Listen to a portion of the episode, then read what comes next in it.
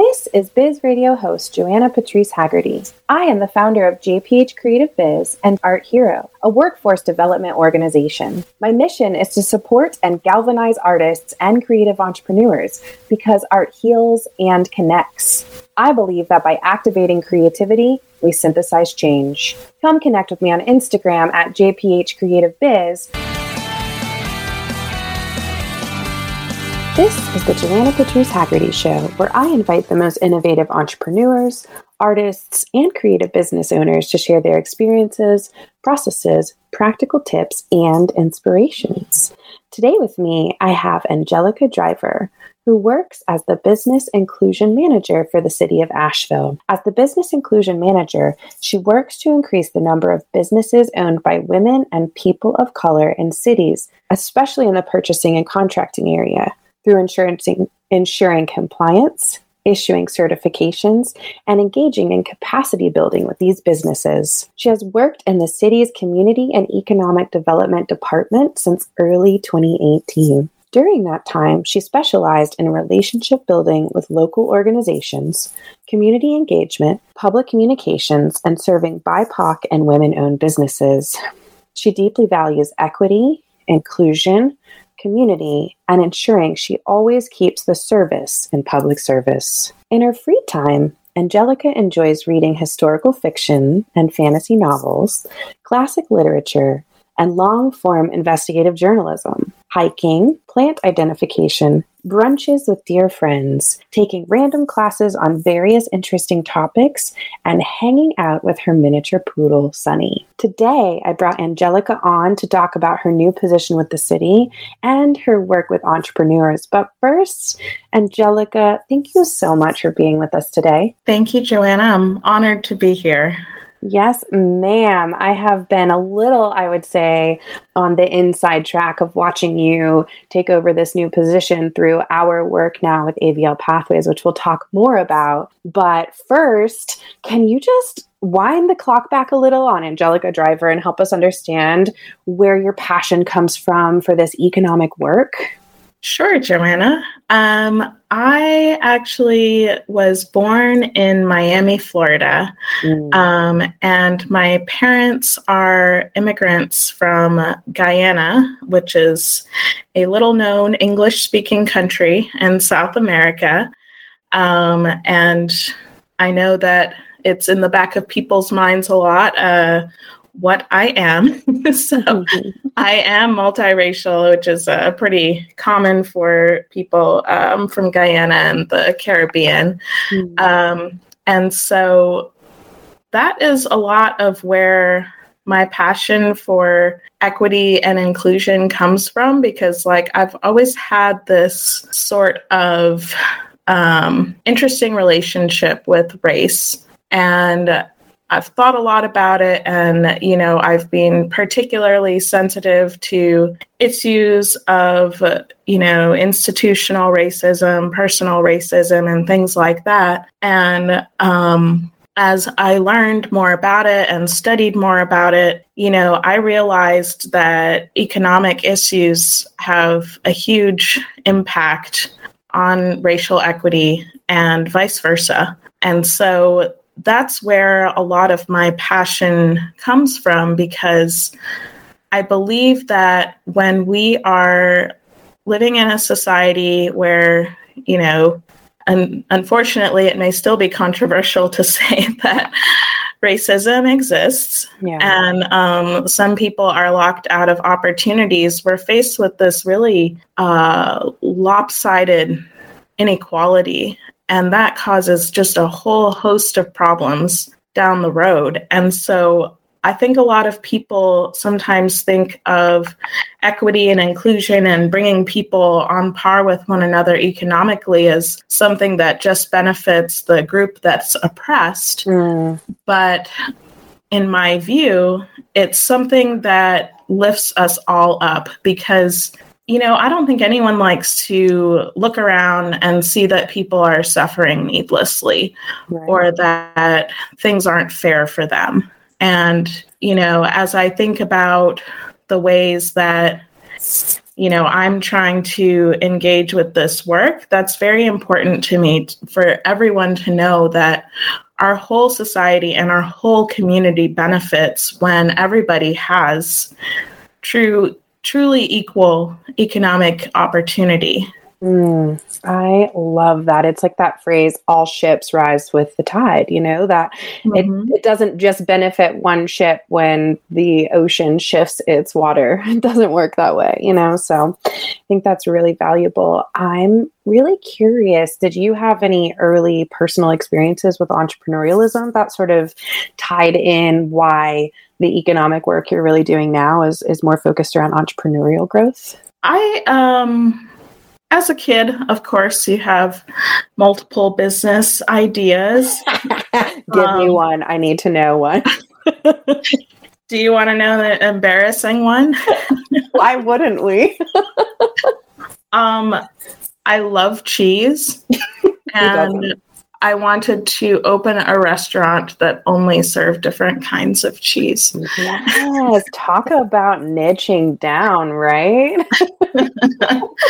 and I uh, I did my best with what was available in the refrigerator as a six year old. Um, so there was cheddar, mozzarella, um, powdered parmesan, yeah, and maybe that was about it. But no, um, I I have had like a number of ideas over the years, and I haven't ended up starting any businesses. But for me, I think that it's knowing like a little bit more about myself and, you know, what suits me. And as I have gotten into working with business owners and entrepreneurs, I realize that I have a lot of entrepreneurial spirit. Yeah.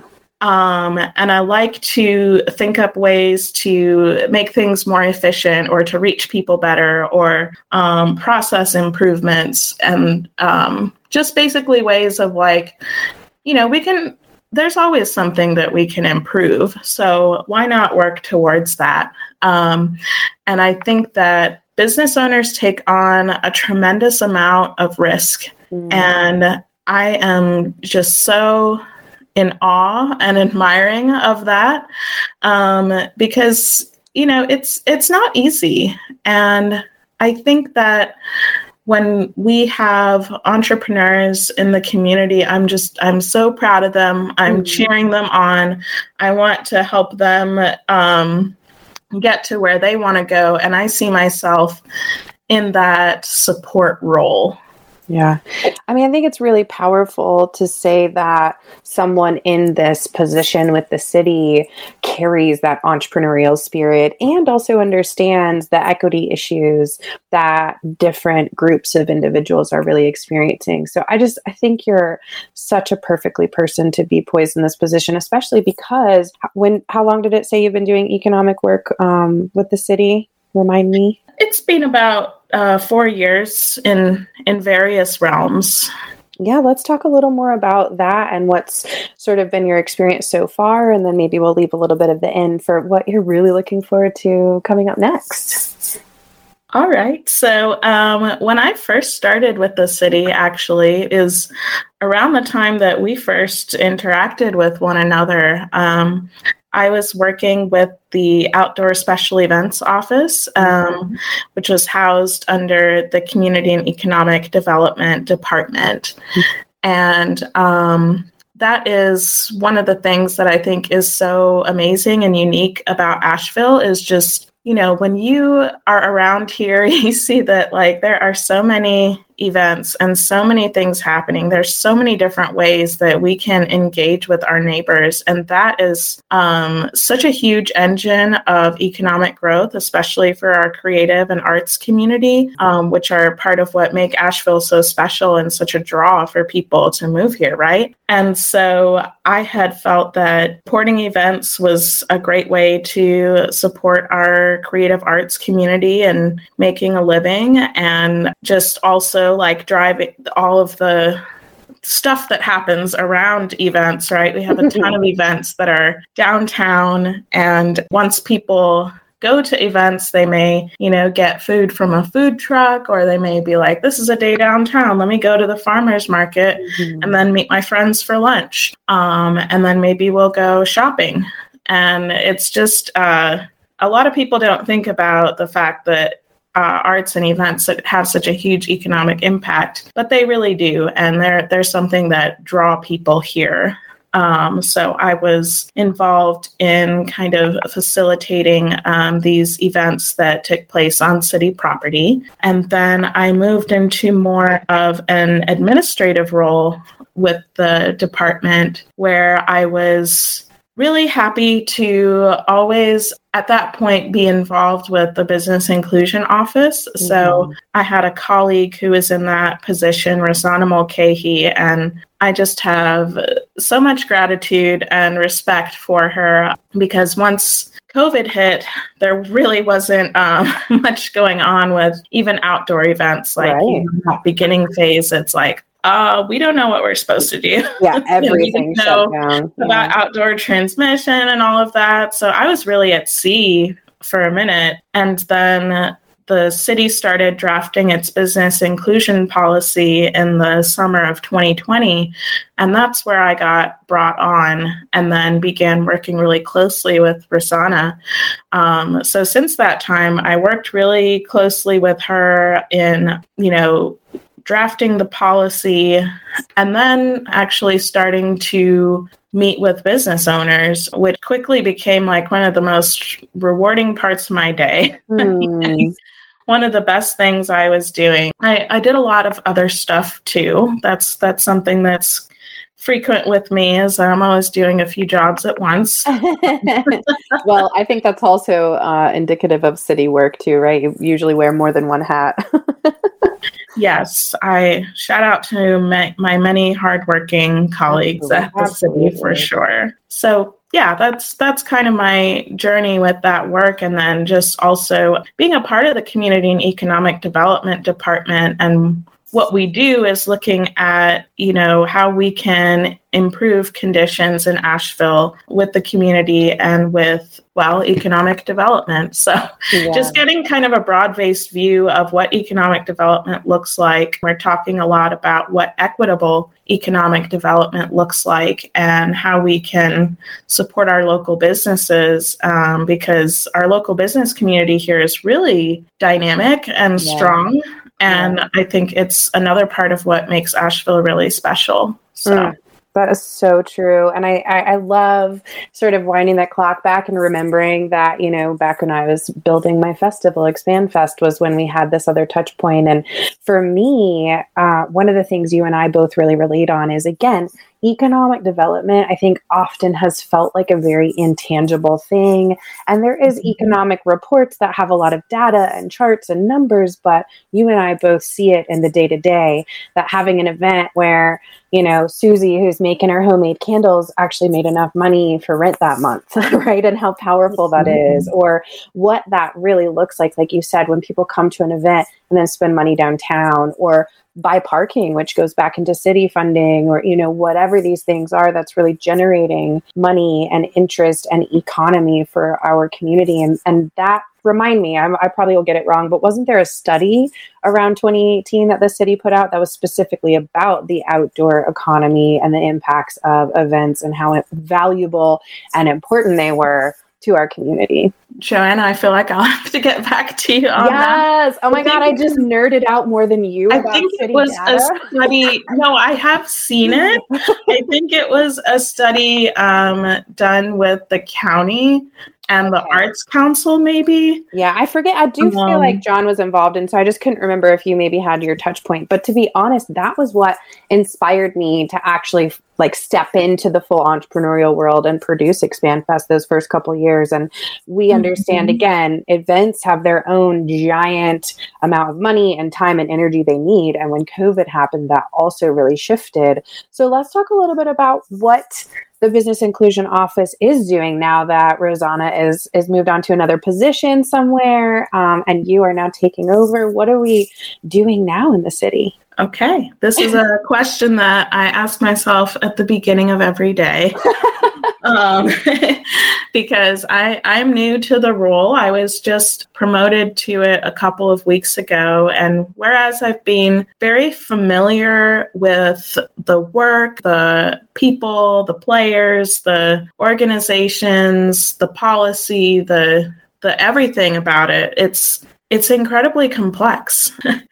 and so I also recognize that uh, Rosanna and I are different people and we have different um, skill sets. Mm-hmm. And Rosanna is incredible and she had so much education and experience around um, business development and she was doing kind of a lot of that direct service business coaching work and where i have some experience with that it is something that I would like to build more partnerships around mm. to really give people the best service that they can get. And I also have a number of ways that I want to be doing work with city staff internally. We have the business inclusion policy, which you know, is quite long, uh, three pages, I think. but in a nutshell, it is the outgrowth of a disparity study that was conducted in 2018, showing that basically the city could be doing a lot better when it comes to contracting with businesses owned by people of color and women and that is that forms the basis of the policy which is a race and gender conscious policy. We can't mandate that you know contractors of color or women contractors be used on every project but what we can require is that outreach is done in a way that actually reaches people and that people have these opportunities. So that is something that I really want to be focusing on with city staff because the world of what we call procurement, purchasing and contracting is also a complex world. Yeah. And it gets there are so many different opportunities for people to plug in. There's making them aware of businesses where, you know, maybe they need to purchase some office supplies and everything up to uh, maybe you've got this, you know, con- this construction project in the hundreds of thousands of dollars. Mm-hmm. And then we're looking at you know which prime contractors to use who are the ones who are like over the whole project. And then also asking that they do outreach to subcontractors who may be able to do things like asphalt paving or building retaining walls or different things like that. So there's really this huge variety of things and opportunities everything from $2 to $350,000 to a couple million. um, and all of these ways that people can work with the city. So I want to make sure that city staff um, understand their role in um, publicizing and providing these opportunities so that everyone has a chance to look. And I just think that that is such a necessary and needed thing because, as you said, these these words are complex. They've sometimes unintentionally been built without those stakeholders in the room sharing their trials and tribulations around this. And you're just such an amazing person to be in this position. And I have to take at least the last two or three minutes to let you brag really quickly on our AVL Pathways program, and then we're just going to bring you back because we're going to bring those entrepreneurs on a Biz Radio and have you come back and talk more about everything that's coming up. So a super quick overview of AVL pathways and go. okay. so with AVL pathways to grow, um, we have a lot of amazing business owners. That's the first thing I want to say. And it is a program that's a partnership with the national nonprofit Interise, which has actually um, delivered this curriculum in many cities across the country and focusing on entrepreneurs of color and women entrepreneurs to really give them the tools that they need to grow and scale their businesses in a sustainable way. And what really excites me is how much data they have that shows that their programming is really effective. So, uh, kind of the idea behind it was to provide this for our businesses in Asheville because it's a system that works. It encourages people to think about the various ways that they can grow their businesses and look at all of the different pieces in that, like financials, um, what their human resources looks like, what their mindset is, and all of these things. and it also brings people together with each other as business owners. You know, being a business owner can be a little isolating at times, and they're brought together in groups. And then we also try and make a lot of great connections with the wider community so that, you know, we, we know that a lot of opportunities happen in networks. And um, I think AVL Pathways is set to really help provide a lot of those network connections for our wonderful businesses. It really is. And I'm just thankful that I'm able to support you by being the instructor for that and to watch these people grow. We're what a third of the way through the program and I'm just I'm seeing so much evolution. So, before we wrap That's up amazing and you're doing an amazing job as the oh, instructor oh, and thank oh, you so oh, much thank you before we wrap up super quick can you just let people know how to find you if they want to talk about these city contracts and things sure you can always go to asheville.nc.gov slash MWBE certify because we provide certification for businesses owned by women and people of color to help them get more work on city contracts. And my email is a driver spelled A D R I V E R at asheville.nc.gov. And you can also reach me by phone at 828 417 5642. Thank you so much, Angelica, for being here today. Ah, truly. Thank you. Yes, ma'am. And as always, this is the Joanna Patrice Haggerty Show, where we share tips and tools of our community's most innovative leaders, artists, and creative business owners. Thank you so much for tuning in, and please connect by visiting bizradioasheville.com or on Instagram at JPH Creative Biz. I would love to hear your show suggestions or any questions you may have. And as always, stay creative. Thank you for listening. If you liked what you just heard, be sure to subscribe to the podcast and be sure to visit bizradio.us to find hundreds of other engaging conversations, local events, and more.